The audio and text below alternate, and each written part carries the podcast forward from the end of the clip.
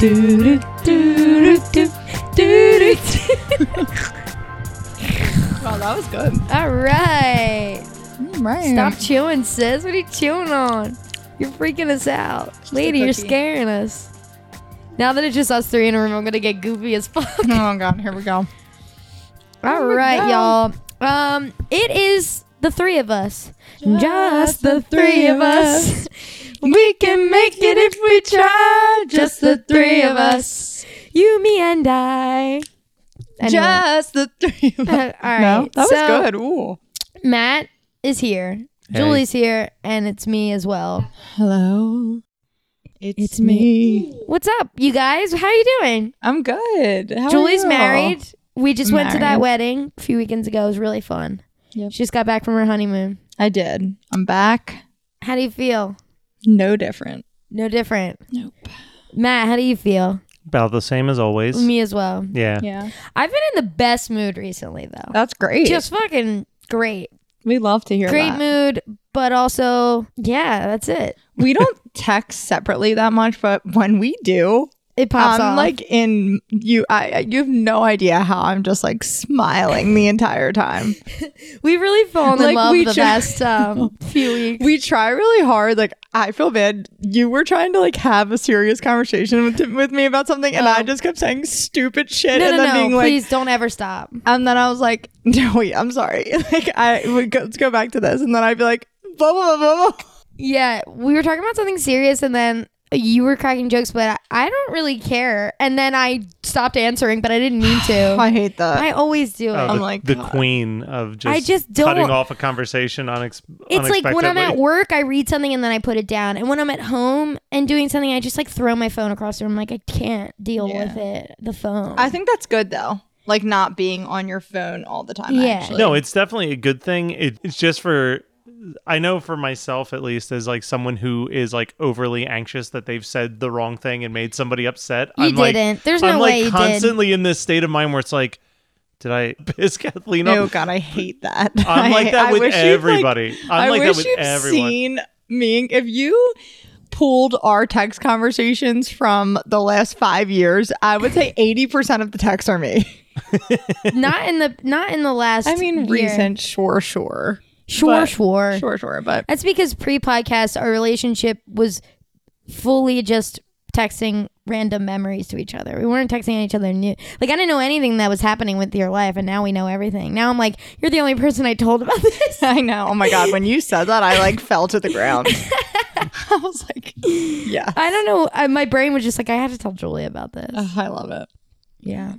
Anyways, Anyway, we Matt's let, here. Yeah, we let Matt pick an episode this week. He We wanted us to watch Mamma Mia or Hairspray, but we couldn't find the time, so we were like, Matt, how about you pick an episode? yeah, I mean, we want to be able to like give the musicals The our time they time. deserve. They need, yeah, exactly. I need to be wine and drunk. you know what? We're due for for a Matt pick, so the, it worked out perfectly. Matt picked that '70s show, and if my notes would open up, I would tell you. Season three, episode twenty-five, "The Promise Ring," Yes. and that boy Matt has some emotions tied to this episode. I think. Oh yeah. Um, Yeah. So it's funny as I was sitting here pairing, I realized that whenever I pick an episode, I I would consider myself for the most part like kind of a goofy jolly person and I tend to pick like 30 minute sitcoms, but the first time I picked something, it was an episode of Scrubs in which every patient in the hospital died. Yep. And then for Daria, I did the graduation episode,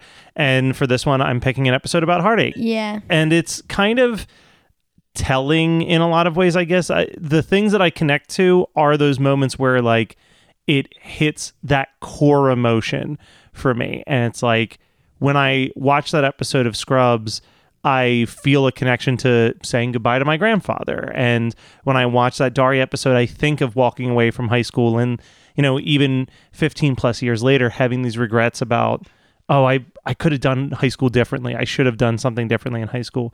And that 70s show i feel like this pick was almost exclusively because of the last five minutes of the episode. I think that the last five minutes is the most natural and realistic breakup i've ever seen on a sitcom because 99% of the sitcom that you watch, when characters break up, it's because someone cheated on somebody or, you know, there was a misunderstanding or this, that, or the other thing. And this is purely two people on very different tracks of where they want to see their lives go and that you can have this complete and total love for each other. Like there's no doubt that Eric and Donna are in love with each other, but the timing isn't right for the two of them to be in love with each other and it's almost more heartbreaking that way than if Donna had cheated on Eric or Eric had cheated on Donna. Yeah. So I feel like when I'm in a relationship, and I've always been this way, like I always think about for some reason, like, am I am I gonna marry this person? And I remember even thinking that when I was like 16, hmm. dating people, like just being like, I wonder if I'm gonna end up marrying this person. So like in for me, and I think that's because maybe I'm just someone that just like loves fully and I just like Me too. I'm like Donna is a bitch. like in my so, head, like, and so she's and I not. disagree. I I mean I feel like I am Eric, but I'm like no, I get it because I think the problem is that I'm an Eric, but I'm always falling in love with Donna's. Yeah. Like I'm always falling in love with the strong independent woman that like wants to have her own career and doesn't want to be tied down in a relationship and like that's what I love about them, but it also makes the attempt at being in a relationship all that more difficult because I'm also like yeah, but I want to be with you. like it's like that weird like push and pull. Well, so what I was saying though is like for me, it's like no matter what you want to do, like the way that my mind works is like I could make you still be a part of my life even if I wanted to mm-hmm. be an independent person and build my own career. Like I've I've in my head like I'm like no matter what I do, I could I would at least take you for the ride and see where we go. Yeah. I- I think the issue here, and I don't watch 70 Show at all, and I've I've seen like bits and pieces, but they're so young is the Yeah. point. But I I am totally Julia on your side, where in recently going through a breakup, the the hard pill to swallow is kind of like. If they wanted to be with you, they would have made it work. It's like you should be with someone where there's no other option. It's like you're gonna figure it out. But I mean, I think the the opposite or not the opposite the the differing thing is that they're so fucking young how old are they in this This is 17 they're right? 16 or 17, yeah. Yeah, Right. they're babies. So- i mean yeah he's being kind of over dramatic Yeah. so there's so there's an extra lower layer to this because up in I watched that 70s show when it aired and it was like it was just a show that was on. You know what I mean? Like I remember select episodes, but it was never that important. But what happened with me with that 70s show that kind of made it this upper tier show to me where it's like you know, we talk about like Gilmore Girls being this warm blanket show. Mm-hmm. That 70 show is a very very much a warm blanket show for me because the last year of college for me, I got dumped by the last girlfriend that I had via text message on my birthday and then had to finish the last 2 months of college and then start you know, a life in the real world. And the week after I graduated college, I got laid off from my job. So I was literally at the lowest point I'd ever felt when I should have felt my happiest. You know, like mm-hmm. I worked hard, I finished college, and I was like dealing with a bad breakup and feeling like I just spent all this money on this degree and now I don't even have a job to like show anything for it. And I sunk into this depression and was just laying on the couch in my apartment that I could barely pay for because I didn't have a job at this point. And I watched a rerun of that 70s show. And it was like one it was back when like they would do like four episodes in a row on like ABC Family or whatever. Mm-hmm. So I watched these four episodes and I was going to originally pick the first episode that I watched during that run, which is a season 6 episode called Sparks, but I watched it and it like made me feel happy. And where I lived was directly behind a Circuit City, and Circuit City was closing at that time, and their DVD section was 90% off. Yeah. So I walked in there and bought the entire series of that 70s show for $13 and just like spent a whole week just watching the show from start to finish. And it was kind of like when I got to the end of that, I was like, okay, you've done your sulking. It's time to go get a job now. Like it was like that was like the pill that I needed to like distract me from all the negative emotions and move on. But this episode specifically, I always stuck out of me because obviously I was going through a breakup. So watching a breakup episode kind of Yeah. felt appropriate.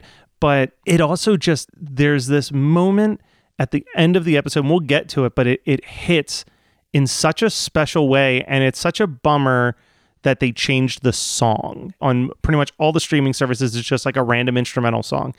But the theme song, the, the iconic theme song for that 70s show that I feel like even if you've never watched the show, you know the like hanging out Yeah. Yeah. is a cover of a song by a band called Big Star.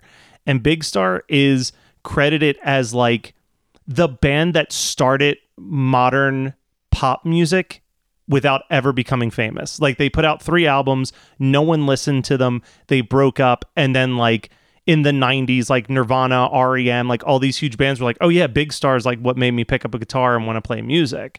So they were like this iconic band after the fact. And the two biggest songs that they ever had was a song called In the Streets, which has that hanging out down the street lyric. But the other song that they had is this song called 13 that's been covered a ton of times. Garbage has covered it, Wilco's covered it. And it's this beautiful love song. And it's called 13 because it's written from the perspective of a 13 year old asking a girl to the dance. And the first verse is what I always connected with, which was um, "Won't you let me walk you home from school?" And it's just this really pretty verse. But at the very end of this episode, Eric's lying on the car after just self-destructing his relationship. All of a sudden, you hear this very because it's just an acoustic song. You just hear this pretty acoustic guitar piece playing in the background, and then the lyrics come in for the last verse.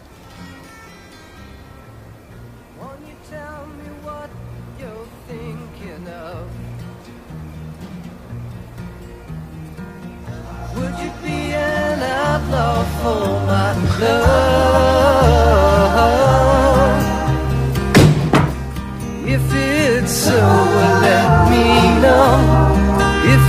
It's nowhere I can go. I won't make you. Ooh. and then it just ends and fades out there and it's like people who are like hardcore fans of that 70s show that song shows up so much during eric and donna scenes that the theory is if they got married after the show ended that's the song that they slow dance to. Like that's like that beautiful perfect song. So i listened to the commentary track and the director is very very insightful throughout it. And he says that from the start of the show they said however long the show runs they want to tell a romance story in the three phases that they feel like things go through. And the first is the courtship. So it starts off with eric and donna. They've been neighbors for life. They clearly like each other but there's this awkwardness and they finally start dating. But then you have to hit that point where you are not mature enough for the relationship that you've signed up for. And that's what this episode is. And then the rest of the show is winning that person back to prove that you've grown up and you understand who they are as a mm-hmm. person and you can work together. And I think that's why they use that song 13 because it does each verse kind of covers these different moments in a relationship. So I just find this whole episode, and we'll get into the funny stuff because it's a really funny episode too. But I think if not for that ending and and I love the choice to not film it in front of an audience. I love that it's just complete awkward silence as you watch this argument. There's no people gasping, there's no there's nothing. It's just the silence of Eric and when he like bangs his fist against the car, I feel it. And I Yeah. watched this episode 4 times. I felt it every single time like that moment where you're just so angry and you have to wonder if he's angry at himself or the situation or both. And the director said one other thing, and then we can jump into all the funny stuff. But he said, um, Eric does the one thing that ruins everything. He ignores the advice that people give him and then gets angry when the reality of the situation is revealed. Wow, that's deep. that, that hurts. Like- yeah. And before the breakup, Hyde says maybe you want two different things. Yeah, he he says like maybe Donna's not that kind of girl. Yeah. and and I think being someone who identifies a lot with Eric and being someone who's had a lot of friends like Hyde, I think Eric takes that comment to be Donna's not the girl for you. Yeah. And that's not what he's saying. Yeah. But he's saying you have to adjust what your expectations are if you want to keep her. Yeah. Because you're not going to be able to mold her into the person you want her to be. Yep. It's so true too. Like when you go to your friends for advice and they tell you what you don't want to hear, mm-hmm. And like you have to like accept that they're giving you the reality and they're trying to be like a good friend to you but like in your head you're like fuck off Yeah. like you're like mad at them for telling the truth but Yeah. like it's like you're just mad at the reality of the situation and they're just being like real with you and like telling you how it is like there's honestly nothing worse than that of like your friends giving you like Yep. advice because they love you so much and they want you to be like okay and you just like hate hearing what they said Oh, 100%. Now, I feel like we can bounce back to this later because I still have so many notes about it, but I want to like lighten up the mood a little bit. So, can we talk about how Kitty Forman is like the ultimate television mother? Oh like, I literally have. I love these parents. They're fucking incredible. And uh, They're my favorite characters in the show. I mean, this was the first full episode I've ever watched of that 70 shows, and I have big, bolded letters. I hate Topher Grace. I fucking hate that guy. Everything he's in, I'm like, this guy's such a dweeb, dude. I'm like, he sucks. Uh, Valentine's Day, every movie I've ever seen him in, I'm like, what's that? Take Me Home Tonight. Oh, I I'm love like, he's Take Me Home lo- Tonight. I feel like I remember Oh. texting you during quarantine, being like, I just don't like this guy. like I don't like. So that sucks that he's the main character. I just um I'm totally biased against the show because of that. But I weirdly have like besides Hyde, I have an opinion on all the main characters separate from the show.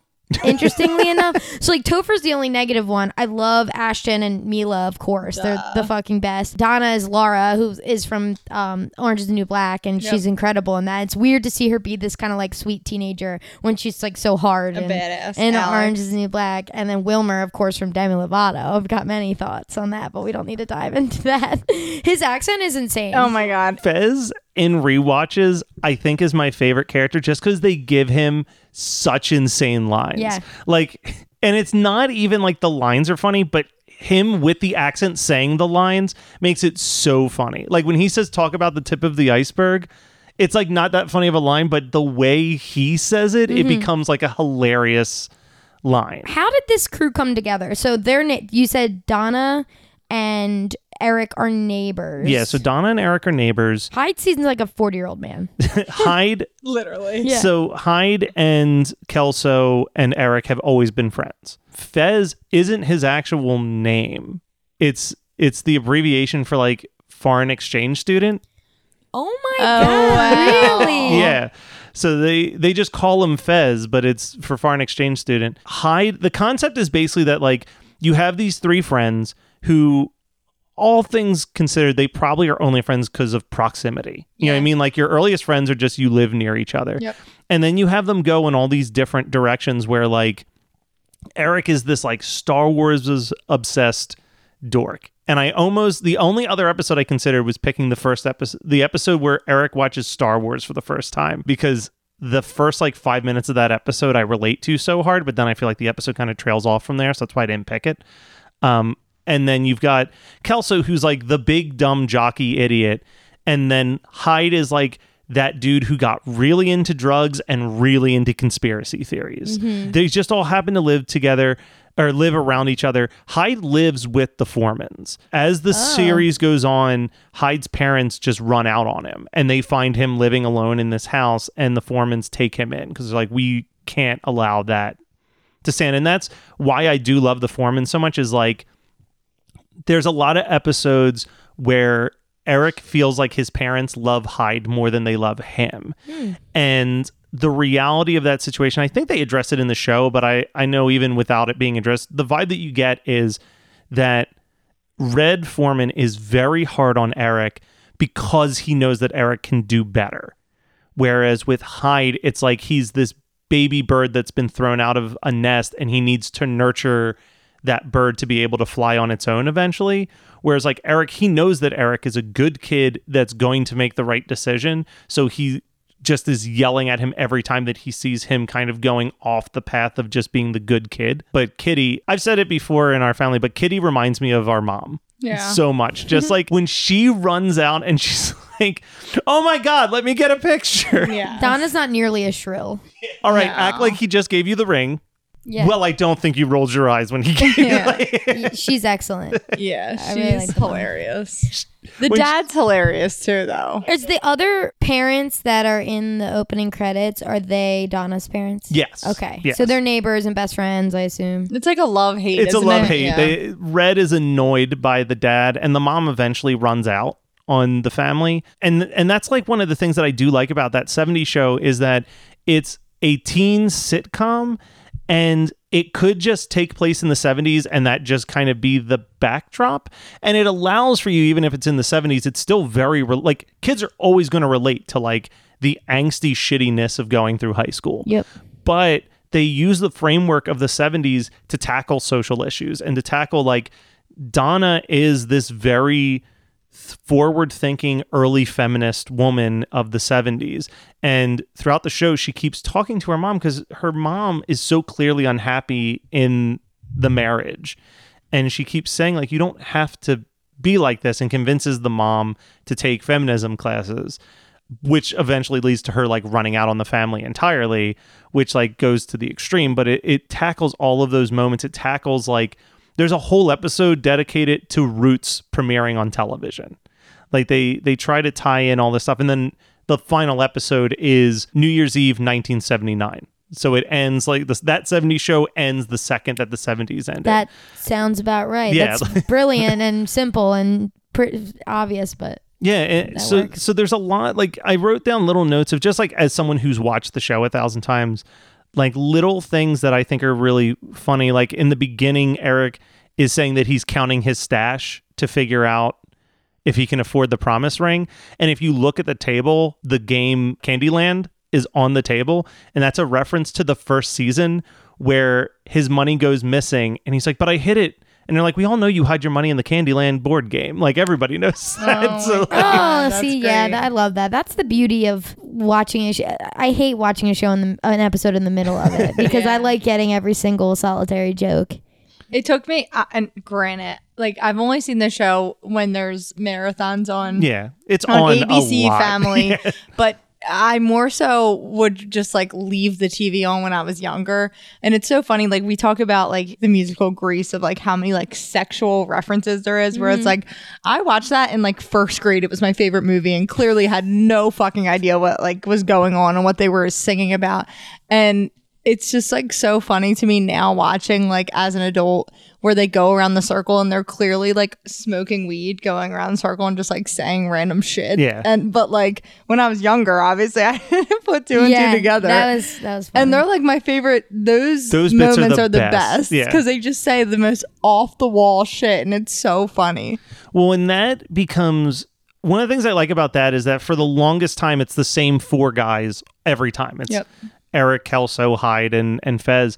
But like as the show progresses, like there's an episode where like Jackie smokes weed for the first time, and like she's part of the circle now, and like Mila Kunis just sells like she just can't stop eating snacks and is like distracted the whole time. So like every time the camera pans to her, she just stares at it eating a snack for a couple seconds and then just pans to the next oh person. she's so I cute and love young Mila Kunis. I know. I am a stan. I I don't. I think I forget until I see her in something, and I'm like, I fucking love her. She's Yeah. so. So fun Cool. I actually about her. love the name Mila, and if our kid is named that, just know it's because of Mila Kunis. Mark Just- it. Just know it. So fun fact with her is she auditioned for this show when she was 15 years old. And when they were interviewing her, the director said, You're 17, right? And she said, I'm going to be 17.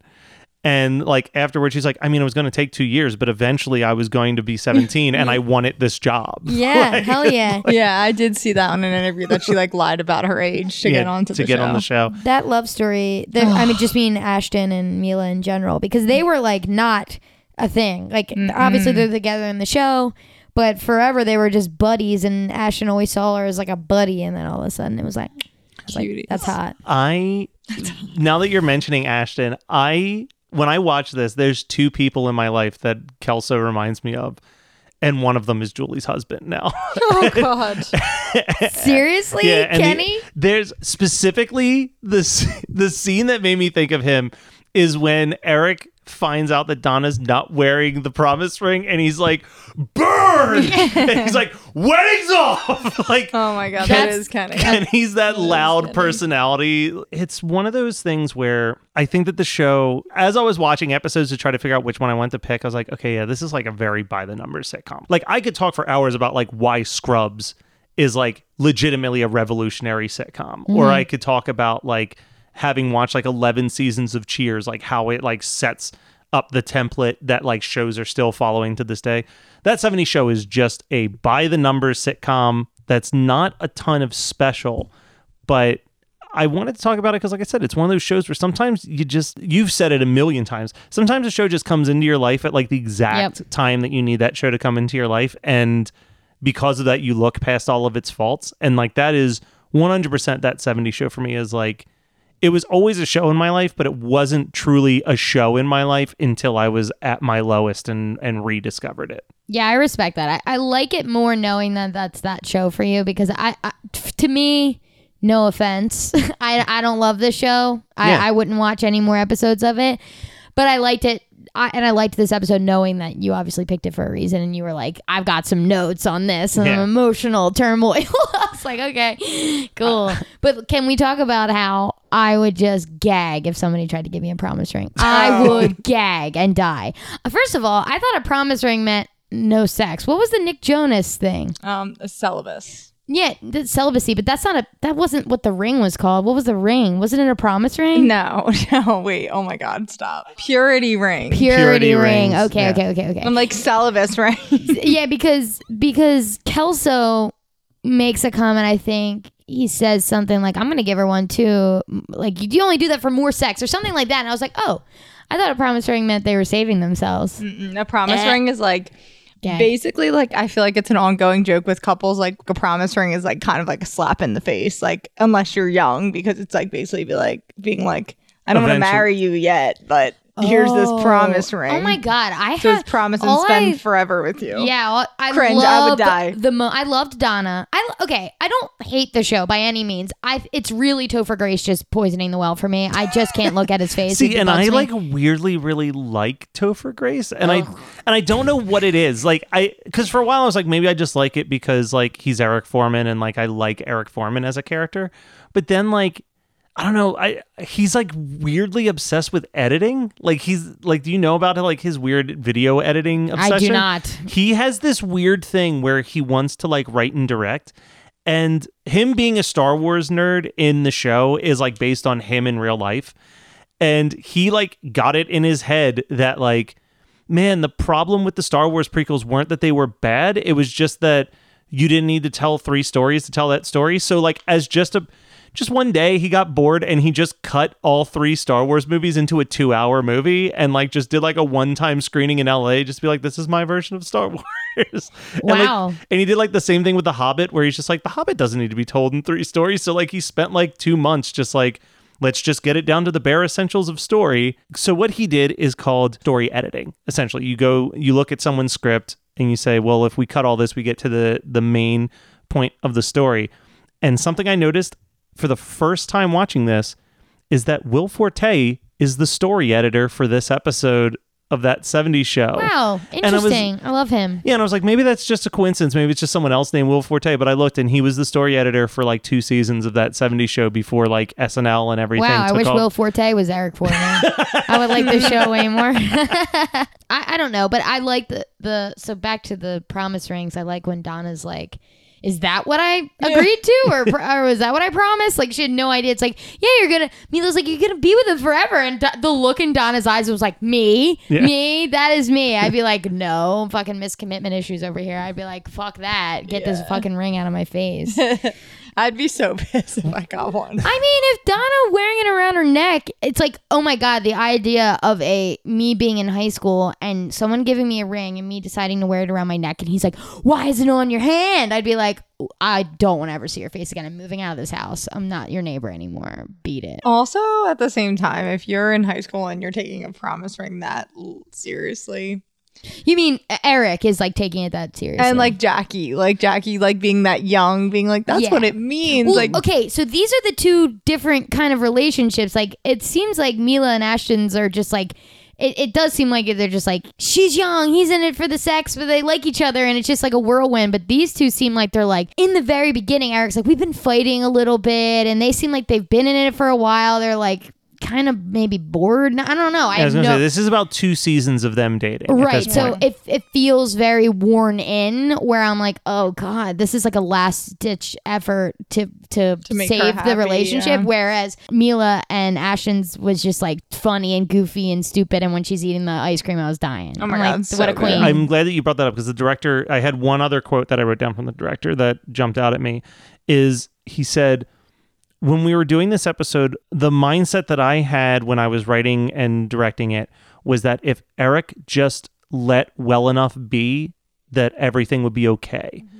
But his insistence that they had to nail down exactly what they were is what led to the breakup. And he also says that if you watch that scene with Mila, that like you can actually see her start to turn red because she's trying to not laugh about eating the ice cream so quickly. that happens a lot early on in relationships too. This one is a later down the road kind of thing, but early on in relationships, I've seen it with friends and other people where it's like one of the two try and say, "Well, what are we?" And it's like, "Well, if you if you're asking me right now and I have to decide, we're nothing. Yeah. You let it breathe a little bit. It's like that. You can't rush it. It- It's a sweet spot, and that's kind of why in relationships people don't bring shit up. Yeah. Like I've kind of been there where I'm like, I guess I'm just riding this out because I'm scared that I'm gonna get the answer I don't want to hear. Yep. So people pussy out. It's like it's it's a very um you got to find a happy medium somehow because you're either a big old pussy about it, which I kind of tend to be, or on the other hand, where you're like being pushy, pushy, pushy, which is like intense. Yeah, I usually don't. I mean, now I'm married, so it doesn't matter. But previously, I'd never ask. Like, I'm just like, Yeah. oh, I'm just gonna see where this. I mean, if it seems this good, it seems good. You know, Yeah, it's like, why? I'm What's the hard on my sleeve. I say whatever I'm feeling all the time, but I'm not going to make someone else. I'm not going to force emotions out of somebody else. Is my thing. Like I'm a, I blabber everything I've ever felt in my life to anybody who, who will listen. To Me anyone with too. ear holes, I will tell. But it's the opposite where I'm like, "Ah, I don't. I'm not going to ask. I don't want to know. You know? So the one other big thing I want to talk about is that 70s show really made a name for itself in its weird pop culture fantasy sequences, which there's usually at least one every episode. So in this one, it's Donna's dream of her mm-hmm. being on the like make a deal type show. I liked that scene. That was a good one. I, and that was the thing. It was as I was watching a bunch of episodes to try to like figure it out. This was the one where I felt like the not only did I actually think that the fantasy was funny, like sometimes those are like the parts that just fall flat for me, but it also like pushes the story forward. So like I like that A, it reveals like what Donna sees for her own future, where it's like this girl traveling around the world writing and like possibly one day being the first female president. Like she's like aiming for the stars. Mm-hmm. But I also love when door number three opens and it's Eric just sitting on a donkey and he just goes, I love you. I mean, nothing's more cringier. Like nothing. I'm telling you that I was like, oh, when I watch it, I don't know what it is. I would like to. It must be Valentine's Day. I don't remember ever wa- seeing him before that. Is he in a movie with Anne Hathaway? Just those two? Or am I thinking of some? Oh no, that's Jake Gyllenhaal. Maybe. Are you talking about love and other drugs? Because that's Jake Gyllenhaal. Okay, that is Jake Gyllenhaal. I didn't really Have like you that been movie. hating Jake Gyllenhaal this whole, No, whole I love? Jake Gyllenhaal all too well, baby. That's what all too well. I would love that to be the big revelation. Oh, I've been thinking of Jake Gyllenhaal. no, this I like whole Jake time. Gyllenhaal, but I also haven't really seen him in much. Like Brokeback Mountain. Yeah. I remember people saying that like this specific type of male actor for a while, and it was like Jake Gyllenhaal, Topher Grace, and like Tobey Maguire all kind of like Yeah. fell into this bucket of like, well, you're not like a hunk, but like you're also very average. Jake is the clear winner in that. Oh, uh, 100%, yeah, the but- other two you can like hop around. I don't really know, but I agree. Those that is a very accurate. Those three are very um, similar looking, but but no, it's Topher, and I I think it's Valentine's Day. If you're saying it's like my favorite, and and he's with Anne Hathaway as like a sex phone operator or whatever, and I just think I mean she's cringy in that, but I like her part, but like the way he reacts to it, I'm like. ugh. I love Valentine's Day. It's my favorite. It's like my favorite rom com of all time. So, so he, good. that is my least favorite. Like if I have to pee during the movie, I won't even pause. I'll just pee during that. I actually, this is very off topic, but I actually love um New Year's Eve too. um, I only saw it in theaters and just thought it was good. okay, yeah, yeah. and that but Valent- I thought Valentine's. I remember saying Valentine's Day is much Because you never know if the movies are gonna hit or not when they have all those famous people in them. My like you're like they're either gonna be so Day bad is- or it's gonna be so good. I think Valentine's Day is better than New Year's Eve, but I still love like the storylines of them both. Of like everyone has different shit going on, like almost like um he's just not that into you. I was Yeah. about to say that's probably of the of the ones where it's like mega ensembles. I feel like that's my favorite one. love that but movie. I, oh, I was gonna say I think that one also has a little bit more of like a a script to it because it's like an based off a book. adaptation. Yeah, like it's like an adaptation of like a pre-written thing. yeah, Um, versus like Valentine's Day and and New Year's both kind of just they're like a series of shorts essentially that Right. that kind of connect to each other. when quarantine hit, Valentine's Day was the first thing I put on. I was like, I need something that's gonna mellow me. is that on Netflix? It was on something. I It's didn't buy yeah, it's it. definitely It on. could have been on demand. I'm not sure, but I was like in my apartment alone, and I said, "Okay, I need something that is gonna make me fucking happy right Yeah. now." I had like scaries from drinking the night before. It was like bad. the The world shut down, and I had bad drinking scaries, and was like, "Okay, I need." so something." Valentine's That's what I Day to you is like my can't hardly wait. Like can't hardly wait's like my like Probably. ooh I just need to I need to feel good. I'm gonna Yeah. put this on. I'm gonna quote the whole movie the whole Mhm. time I'm watching it and just feel Jeez, like I don't know warm if I have one of fuzzies. Yeah, Garden State was that for me for a while too. I could watch Garden State I like, like, every Easy A for that. Ooh, Easy A is a good Easy A one. is an incredible movie too. the only other big note that I that I have written down was something that I was thinking about when I was watching it, and then the director and the commentary mentioned it again, and I was like, okay, this is worth bringing up. Is that throughout the show, but even in this episode, it happens twice that major moments in Donna and Eric's relationship take place on the hood of the car. Um, so it's where he gives her the promise ring, and it's also on the hood of the car where they break up. He was saying like there was something about he wanted there to be this visual cue that if you were just flipping through the channels and you saw Eric and Donna on the hood of the car and you were like a fan of the show, you're like, ooh, Something's happening. something's about to happen. Yeah. Did they end up getting married? Because I'm not gonna watch it. So So, Topher Grace left the show Okay. in the seventh season, and then they still produced an eighth season. Um, so what ended up happening, season six into season seven, Eric is trying to figure out his life. He learns about these people going to Africa to try to teach these kids about like life in America and teach them reading. So he decides that he wants to go for a year and teach uh, the children of Africa. So that's how they write him off. And then I think Kelso ends up deciding to go along with him. So they lost like their two biggest names yeah. leading into their last season, just in time for the last episode where it's New Year's Eve and it's it's actually like uh we were talking about Schitt's Creek last week, but like the last episode is is a very like cry a whole bunch episode because there's a scene where Eric and Kelso both come home for the holidays. So they're like kind of pairing them up. Like, oh, Eric and Donna are going to get back together. Jackie and Kelso might get back together. Like this, everything's coming full circle. And they're standing upstairs, and Kitty Forman starts walking around and telling them all how much she loves seeing them back in the house and how much she misses seeing them every day. And like the actress is just like crying her eyes out. So it's like mm-hmm. definitely one of those moments where you like, you know, we talk about this a lot, but it, you get that vibe that like obviously filming eight seasons of a show together, you develop that closeness of seeing mm-hmm. each other every day. And you can tell that like she's having a really tough time, like saying goodbye to the actual show Yeah. in that moment. So like that part's just heartbreaking. But then yeah, the literally the show ends with Eric and Donna li- looking at each other while people count down for the ball drop, and then it just cuts to black, and that's the uh, the end of the show. Did you like it? I liked it. I, I hate it that last season, but I like that last episode. Nice. Yeah. Last seasons are tough. People are trying to squeeze anything. Uh, if you look back, hindsight's twenty twenty. You would have ended things much earlier. Yeah, You know, but what are you gonna do? I mean, even my for my other podcast, we did the hundred, and at the end, there's seven seasons total. It's kind of wacky by the end of it. The end of season five kind of has a ending that they could have ended at.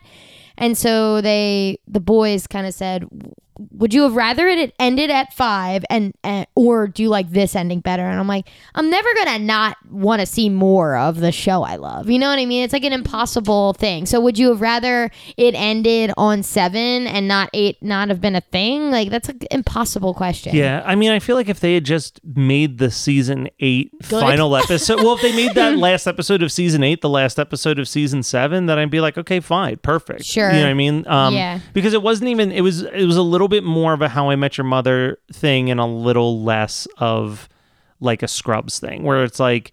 You didn't add anything to the story during that season. You just kind of were buying time to get to the finale. Mm-hmm. There wasn't like a ton of character development where it's like, oh, but if we didn't have that season, I wouldn't have gotten to see this character development. Like it was like, no, like all the pieces were already on the board. Yeah. We were just waiting. But that I, I just there's a, a YouTube channel that I love called Wisecrack where they do these analytical looks at different things.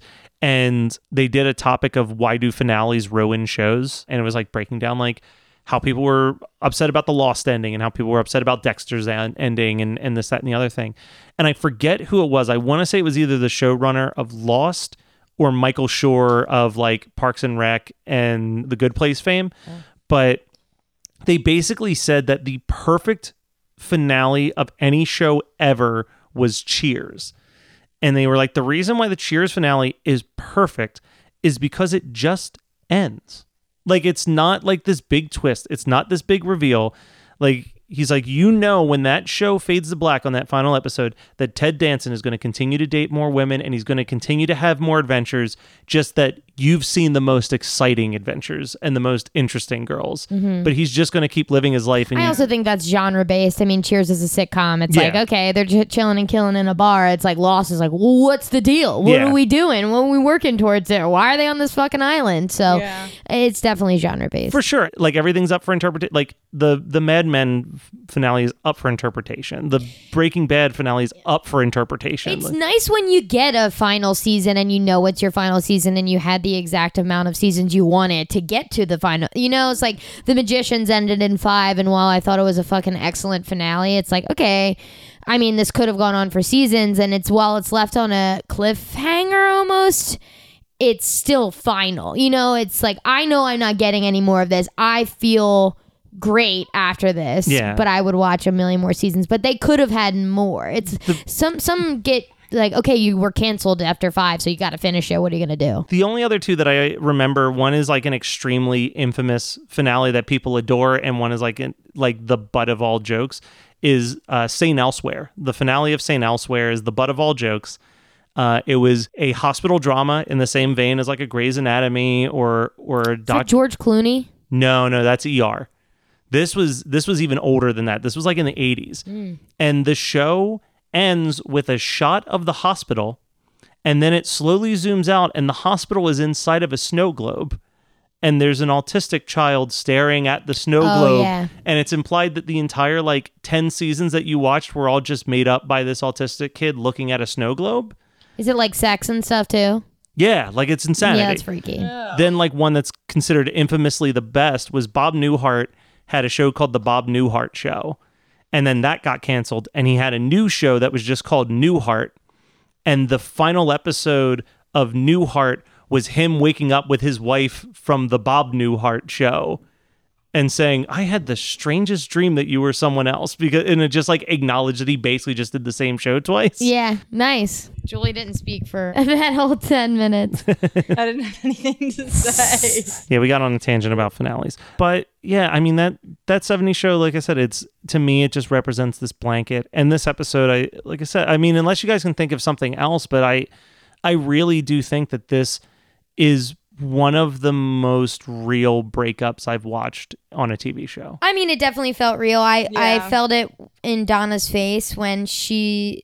I don't have the dialogue in front of me, but she says something like, "Are Are you breaking up with me?" Which is the most devastating question to ask when you're getting. It's like Eric, you're the one breaking up with me. Don't make me fucking say it. First Yeah. of all, Yeah. but when she says it and he's like, "Well, are you?" Are you taking back that promise? Oh. Uh, come on. I mean, how can you like Eric Forman in this? But Yeah. but um, but Donna's side, I was like, wow, and I love that she stuck to her guns and is like, okay. I mean, I don't feel this way. I'm not gonna just say, okay, no, no, no, it's fine, it's fine, it's fine. Let's stay together. I mean, if you feel this way, I, but I thought that was great acting from her, and that that cry after he says yes or whatever he says after she says, "Are you breaking up with me?" Her face is that's that's good stuff, and I was I felt that deep. and he Feel that. he has this line that like I get so angry every time he says it, but I know that I've felt that way and then I feel like I'm just getting angry at myself.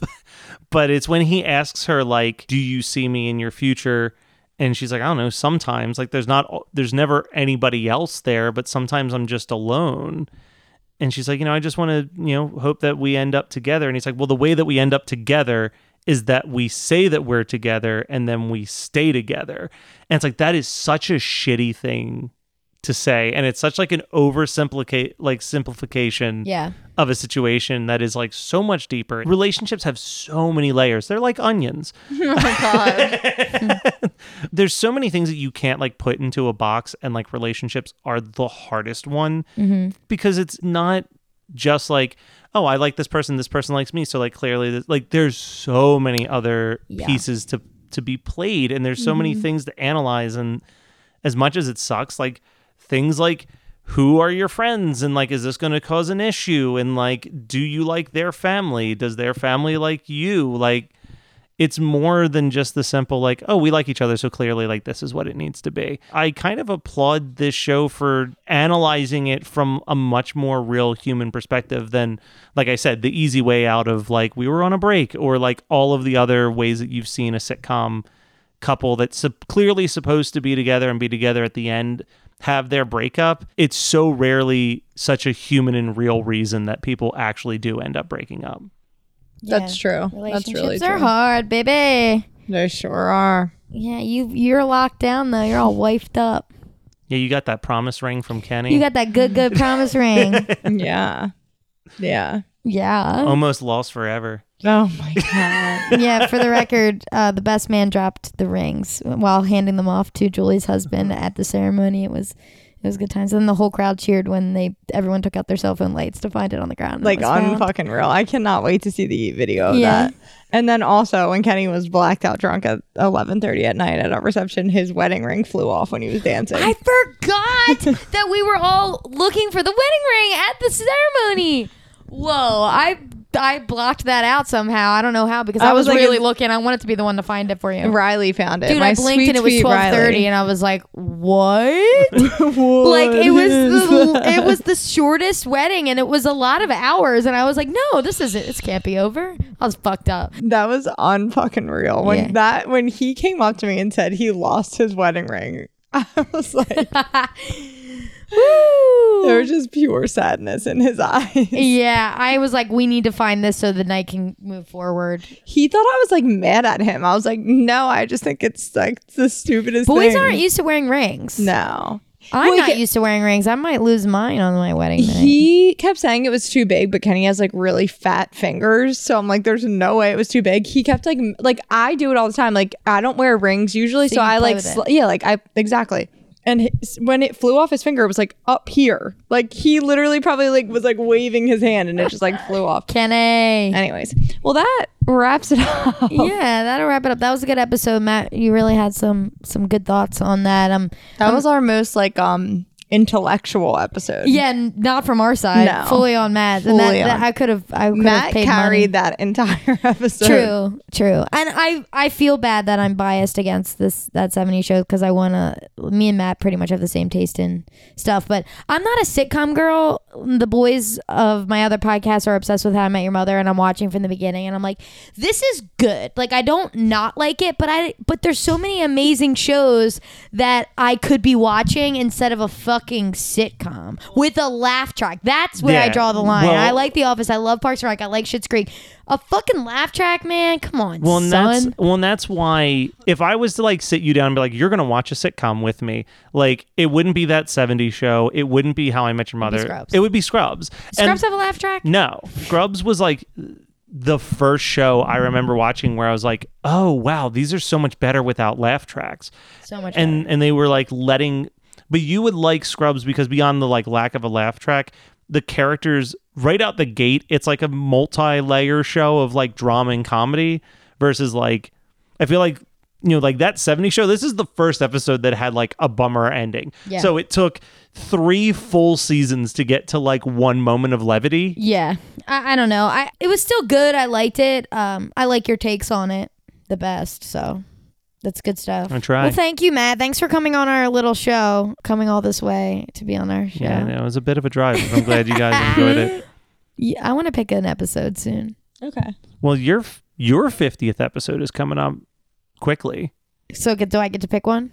Obviously, yeah. Cool. 50 episodes for me? I act like I don't talk the entire time on every episode anyway. I'm like, I want to pick an episode so I get to talk the whole time. I fucking do that every single time. was gonna say. I'm, I'm pretty sure your 50th episode would be like 63 or something like that because it was only and I, but it might be, are you saying 50th as a co host or 50th as a on the show? 50th with you on a microphone. Mm, because I was on three before I That's was That's what I mean. a- That's what I mean. I think there's only like 10 episodes that you're not somewhere on the episode. Oh, I got to think about what I want to do. Mm. I'm such a narcissist. Okay, that was another episode of my favorite episode. Tune in next week for another episode of my favorite episode.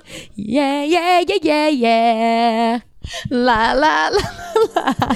Yeah. Ooh. Yeah.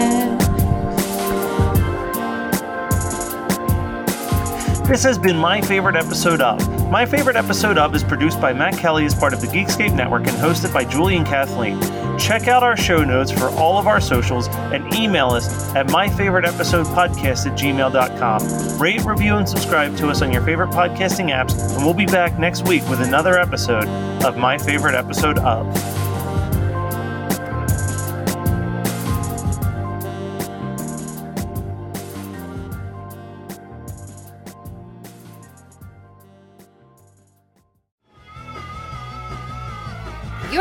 To the Geekscape Network.